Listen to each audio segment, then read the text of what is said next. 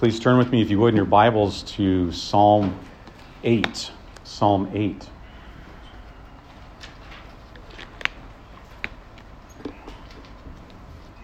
Also printed for you there in your insert. Uh, Lord willing, we will uh, finish up with Paul's letter to the Ephesians next week.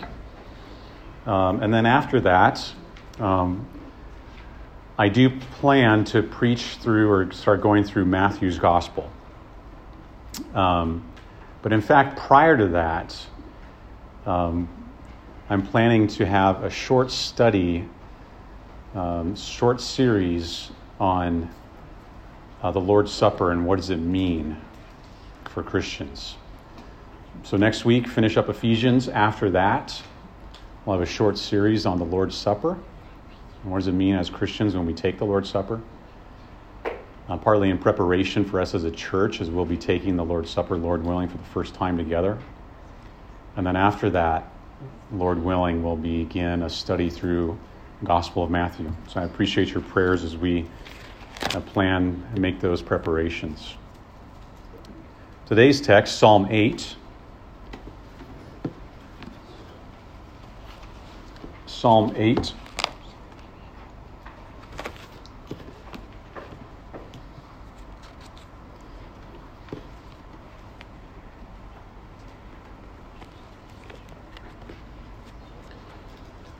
Hear now the word of the Lord. To the choir master, according to the Gittith, a psalm of David. O Lord, our Lord, how majestic is your name in all the earth. You have set your glory above the heavens. Out of the mouth of babies and infants, you have established strength because of your foes, to still the enemy and the avenger. When I look at your heavens, the work of your fingers, the moon and the stars which you have set in place. What is man that you are mindful of him, and the Son of Man that you care for him? Yet you have made him a little lower than the heavenly beings, and crowned him with glory and honor. You have given him dominion over the works of your hands. You have put all things under his feet, all sheep and oxen, and also the beasts of the field, the birds of the heavens and the fish of the sea whatever passes along the paths of the seas. O Lord, our Lord, how majestic is your name in all the earth. Praise God for his holy word.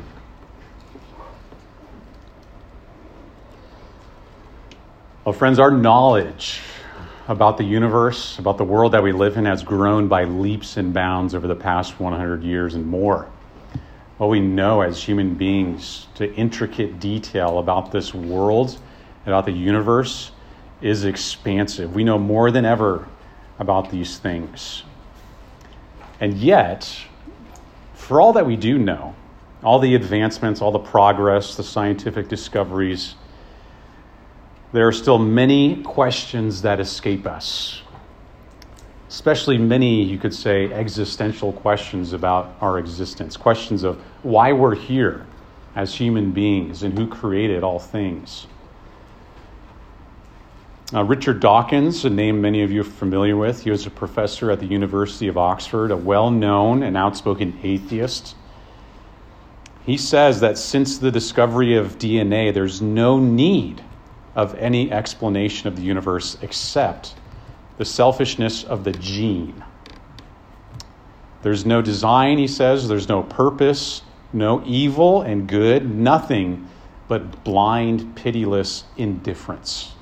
DNA, he says, neither knows nor cares about any of those things. DNA just is, and we dance to its music.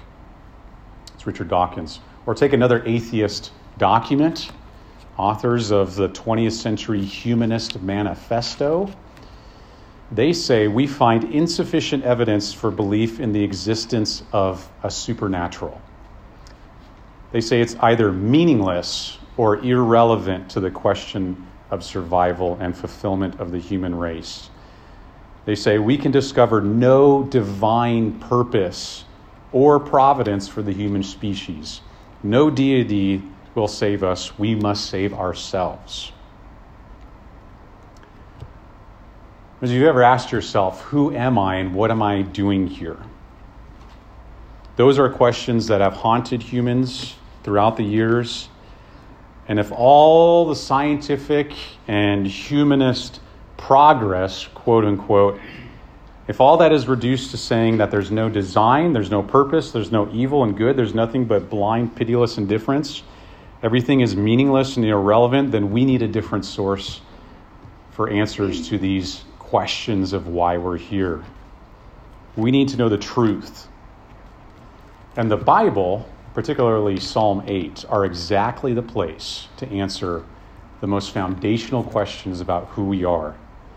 Psalm 8 teaches us we can know the greatness of who we are, and we can know the greatness of who God is. In fact, the only way we can know who we are is by knowing who God is. And the more that you grasp this awareness of who God is, His greatness, the more you're aware of that, the more you'll understand yourself and your purpose on this earth. And so, with God's help this afternoon, we're going to look at Psalm 8 and understand this main idea very simply. Your ultimate purpose in life is to know God and worship Christ as your King. Your ultimate purpose in life is to know God and worship Christ as your King. I want to show how that's the case from Psalm 8 this afternoon, and we're going to see in three different parts here in this psalm, also the outline printed for you in your insert. First, look at who is God. That's the first part I think that the psalmist is trying to answer that question, or at least point us toward an answer here. Who is God? Because we can learn three things right away about who God is at the opening of this psalm in the first couple verses. Notice David, the author of this psalm, first identifies God. He says, Lord, our Lord. And if you notice in the text there, it's two different Lords, right? It's not the same Lord. The first Lord is in all caps, capital L, capital O, capital R, capital D. And the second Lord has got lower caps, right? And many of you know that the reason the Bible does that is capital, all caps, Lord, is to show the, the covenant name of God, Yahweh. Uh, this is to show, this is to point us to the God who has revealed himself. The God of Moses, for example, when God appeared to Moses in the burning bush, this is Yahweh. This is the covenant God, the God who also with Abraham.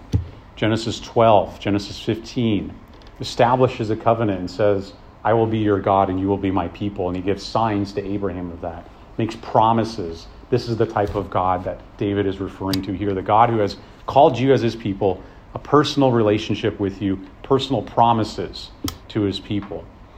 So we see already that God is a personal God. That's partly who he is. Lord, covenant God, but we also see that God is kingly. He has a rule, he has authority.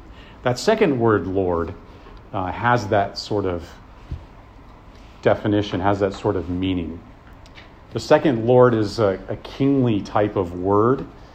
Uh, Yahweh, my Lord, David is saying. This is uh, someone with authority, the Lord makes himself known to his people in a sense that he is ruling over them. And so when David says, Lord, our Lord, in verse 1, he's saying God is incredibly personal to us, uh, almost scarily so, fearfully so. But he is also still exalted ruler over our lives. He's a personal ruler. But he's also worthy of our worship. So Notice David says here in verse 1 as well, How majestic is your name in all the earth. And you see that many times in the psalm, praising God for his name. That's, that's identifying everything that there is really about God. The name of God encapsulates it, signifies all of his divine attributes. God as a, a, lo- a God who cannot become any more loving than he already is, a God who is all powerful, a God who doesn't change. His word is sure. It's a shorthand for describing the essence of God. And so, majestic, praising God for all of his attributes. God is magnificent in all parts of his being. And then David says, You have set your glory above the heavens.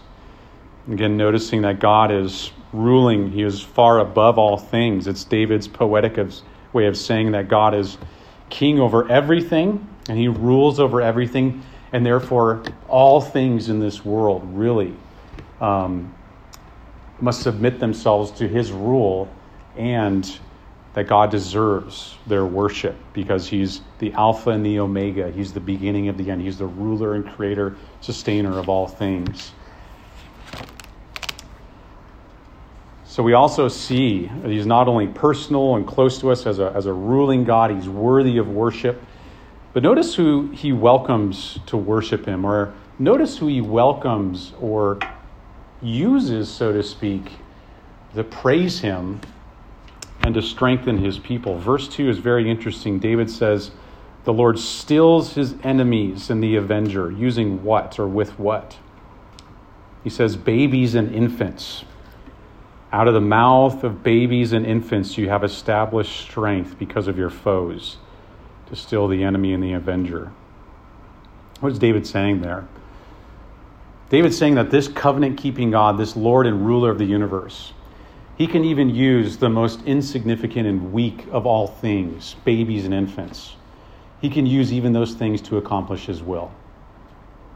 He can use the most weak, the weakest and most insignificant things, even to strengthen his people, to build his church, to build his people. This is the God whom we worship, whom David worshiped. This is a God whom David intimately knew and experienced this type of God in his own life. Remember who David was. David was sort of the weakest of his family. He was looked down upon, he was forgotten when it came to um, identifying a king. If you remember the story of how David is selected as king, Samuel goes and tries to choose or tries to figure out out of all that family of Jesse, which one has God chosen to be the next king? David's the last one, right? He's the runt of the litter, so to speak and yet God chooses him. God chooses him to defeat Goliath, giant, and God chooses him to be um, one of the most powerful rulers and God honoring rulers in all of Israel's history. This is the God whom we worship, a God who chooses what others see as insignificant and weak to demonstrate his glory above all the heavens, how majestic his name is. He does not depend on any of us to receive his glory and praise. He will win glory and praise and majesty for himself. And that is a comforting word for us. I mean, take a look around this room. How many people are there here? Not that many. We're not a church of hundreds, we're a church of tens. And the temptation, I don't know about you, the temptation sometimes is to think, we're not that great. What are we really doing? How are we going to build this church with so few people? Well, let's remember, let's never forget, as long as we are worshiping as Christ Covenant Church, God can use babies and infants to strengthen his people. He does not depend on us, on our skill, on how smart we are, even the number of people to build his church, including ours. And we can be small sized church and accomplish great things through God and His power because He doesn't depend on us. Doesn't depend on how great the preacher is, doesn't even depend on how great our singing is week to week. He's going to build His church, He's going to still the enemy and the avenger, He's going to get the glory one way or another. That, that should be a great encouragement to us as a church. Sometimes God uses very bold, strong, confident, brash people like a Martin Luther to revive and build his church. Sometimes God uses a little boy with a little lunch to feed thousands of people. He can do either way. So God is going to get the glory using sometimes the most weak and insignificant people or churches. That's the first thing I want us to see about God who God is. He's personal, He's a ruler, He is gaining glory for Himself, even using the seeming weak uh, and insignificant people of the world. But also, let's look at who we are. David asks that question Who am I? Verses 3 and 4. Because the more that we understand our role and our identity as God's people, the more we're going to worship God and understand who He is and give glory to Him. And David reflects on God and then he turns to this soul searching question in verses 3 and 4. He says, When I look at your heavens, the work of your fingers, the moon and the stars which you have set in place. What is man that you are mindful of him? A son of man that you care for him? David, you remember, was a shepherd before he was a king. Just remember, shepherds are out with their sheep night and day. When nighttime comes, shepherds are out in the fields. Their eyes are going to inevitably gaze skyward. And David, I'm sure, had many opportunities as a shepherd boy to gaze into God's universe and stars, to turn his eyes to the beauty of the open sky and be amazed. Nowadays, you know, we have powerful telescopes.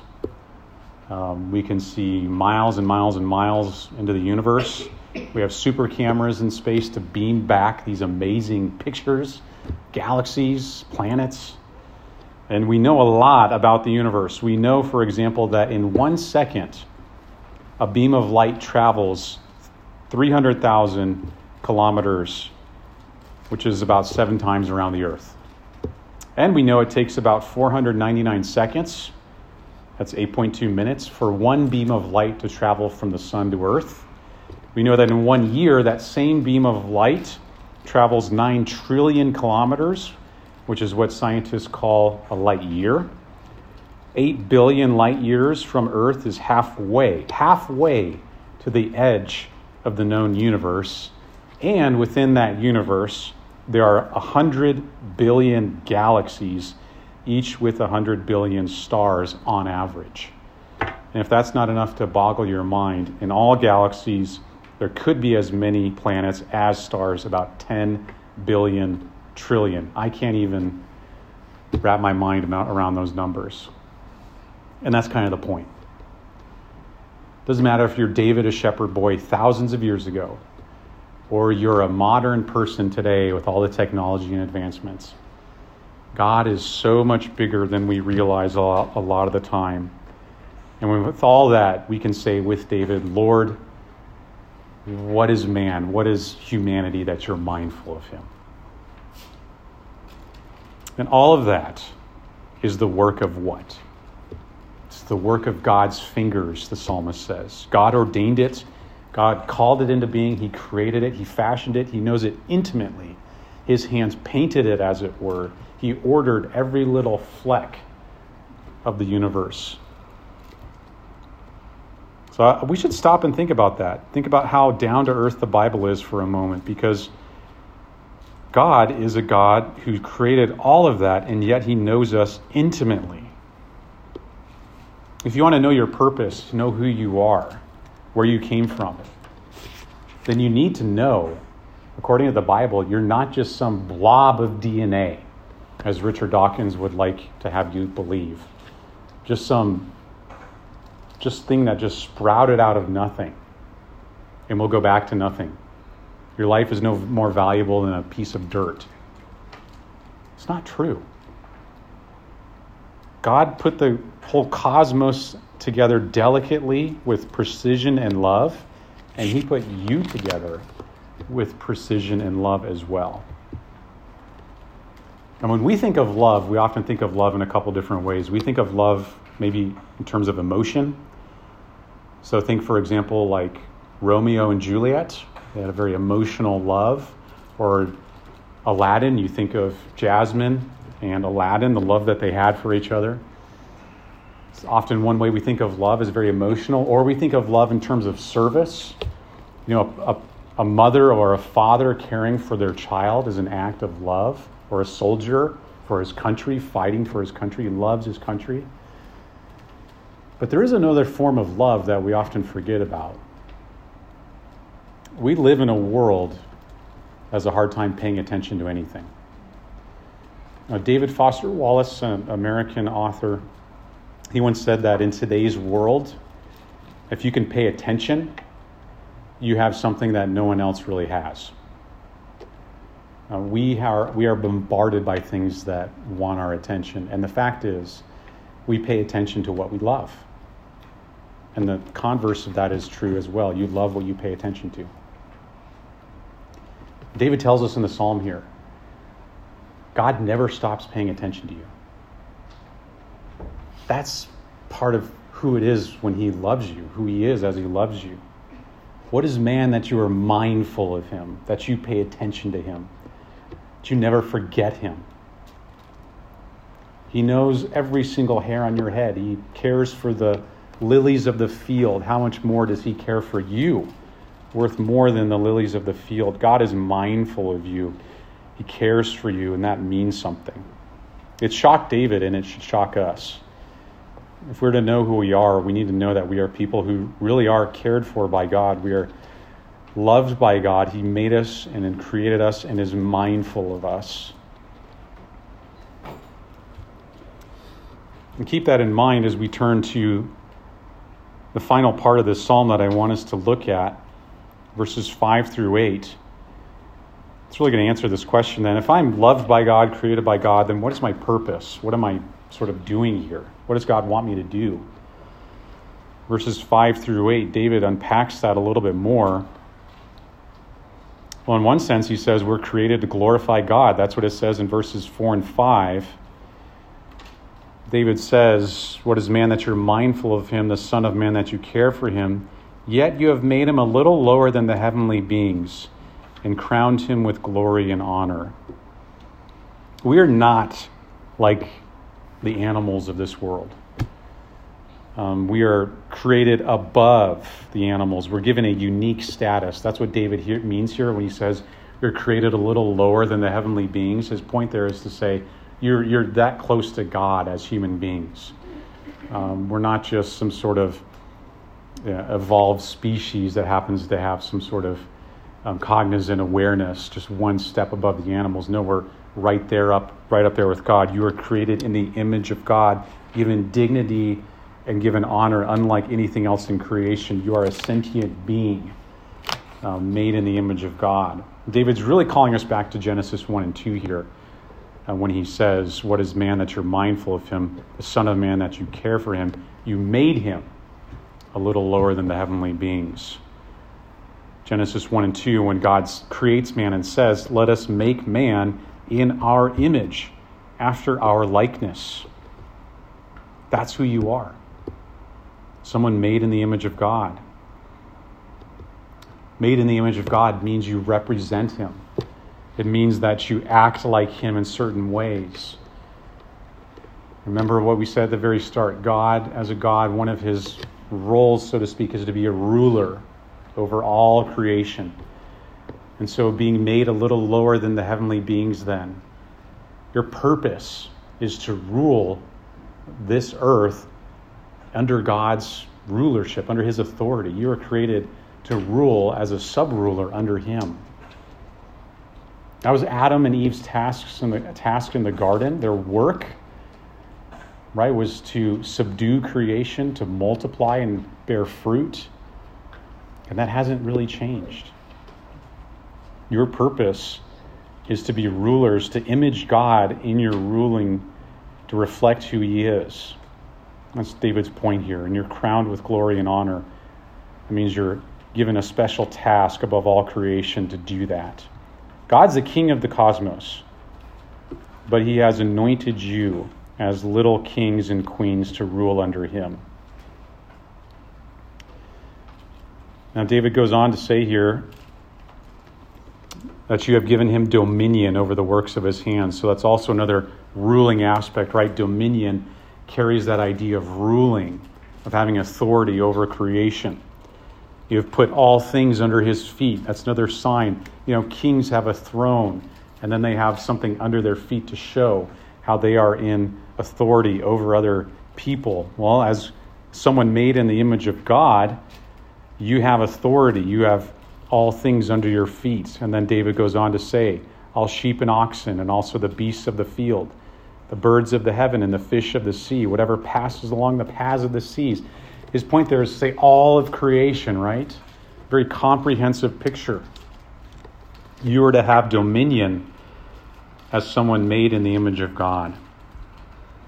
And so, friends, if that's true, if you're a Christian and you realize who created you, the value with which you're created, and the purpose, then there are certain ways in your life where you need to realize you're ruling, in a sense, like God.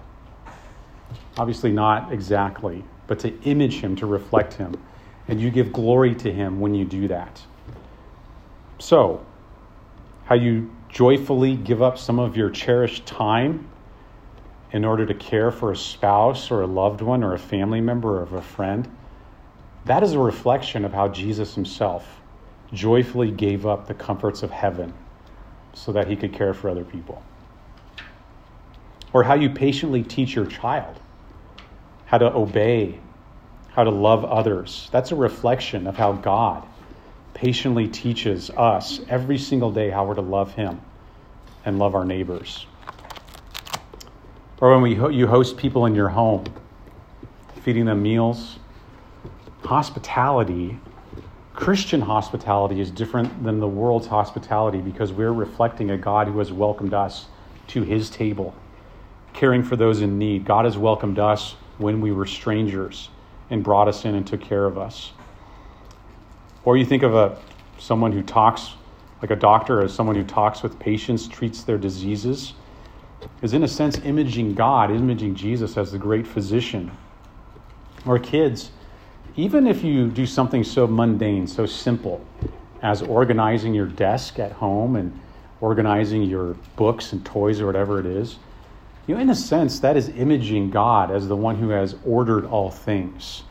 Uh, you're doing that, a very simple thing, for the glory of God. I mean, yes, it has a very practical purpose but you do it in a sense because it's reflecting who God is as someone who brought order out of chaos. There are multiple ways that we mirror God by being stewards, caring for his creation, not wasting resources, and on and on to show that we are made in his image and meant to reflect him and who he is. You need to remember that because work work is a good thing. Work was in the world before sin. And yet we know when sin did enter the world, it threw all of this in disarray, right? The way we were meant to rule, so often we as human beings have abused that. Instead of caring for creation, for example, we squander precious natural resources. Uh, instead of ruling, caring for those under our authority, often, unfortunately, many people are use that power and authority abusively, we know that things are not the way that they're supposed to be. Uh, in this world, all over the earth, we have failed in our role, the same way that Adam and Eve failed to obey God's word, to trust that He's the one true King, to mirror and reflect Him. Instead, in our sin, we have tried to kick God out as ruler, to make ourselves the supreme rulers and instead of getting Him the glory, we want all the glory for ourselves. This is the problem in the world today. Rebelling against God and His good rule, and instead squandering the authority we've been given on ourselves so that we can have all the glory for ourselves. My friends, God's word is sure that He will not let that rebellion go on forever. That one day Jesus will come again to judge those who have rebelled against his righteous rule. And that we, when we fail to place ourselves under God's rule and Christ's reign, when Jesus comes again and when God judges those who persist in trying to reign above God rather than under him, uh, they will be condemned and judged forever. But those who have bowed the knee to Christ, who have confessed that we are sinners, that we fail to live under his righteous rule, that we fail to live up to keeping his name, to honoring him, when we do confess and we trust in Christ and see how he has ruled perfectly, then we are assured of forgiveness in Christ and we are clothed in Christ's righteousness. So even though we fail in this life to live up, still, to the calling that we have. Nevertheless, when God looks at you, believer, he still sees Christ's righteousness and his perfect reign and his perfect rule. That's the good news. And the Gospels, the New Testament, points to this fact repeatedly that Jesus is the righteous ruler. He is the second Adam who fulfilled that role that Adam originally had. This psalm is one of the most quoted psalms in the New Testament. Uh, it's quoted at least four times and applied directly to Jesus. And Jesus sort of takes on himself this role that David is describing here in Psalm 8 as the one who is created to rule and subdue all things. He fully accomplished the work that Adam was unable to, was unable to do. Jesus, as a second Adam, did that, ruling, reigning perfectly. And also, Jesus is as the creator of, universe, of the universe. He has ascended and reigns at God's right hand right now. He continues to rule and reign. This psalm points to Christ's continual rule, that he is the one who continues to reign and continues to establish strength um, to still his enemies and the avenger. Friends, God has given us this psalm uh, not only to understand our role in the universe, not only to stand, understand who God is, uh, how He loves you, how He created you for a purpose. God's not only given this psalm to show us how we fail to do that, but ultimately He's fulfilled this psalm through His Son, Jesus Christ. And so take this psalm into you, into your work week. To remember, even though your job is an important part of who you are, it doesn't define you. What defines you is your identity in Christ, who rules and works perfectly. And you remember that, you constantly look to His reign expecting him to come again when, will he, when he will put aright all the disorder that has gone on in this world. And one day we will have perfect peace, perfect rule throughout his creation as God meant it to be. And we will rule perfectly under him. Your ultimate purpose in life is to worship Christ your King, to know who God is. And the more that you do that, the more you rest in Christ and his perfect righteousness, the greater glory you'll give to God the more majesty you give to his name. And so the psalmist can close this psalm the same way that he began it. O Lord, our Lord, how majestic is your name in all the earth. Friends, as you meditate on this psalm, continue to do that, wrapping your life, beginning and end, with praise to God and his majestic name. Let's go to God now in prayer and ask his help to do that. Please pray with me.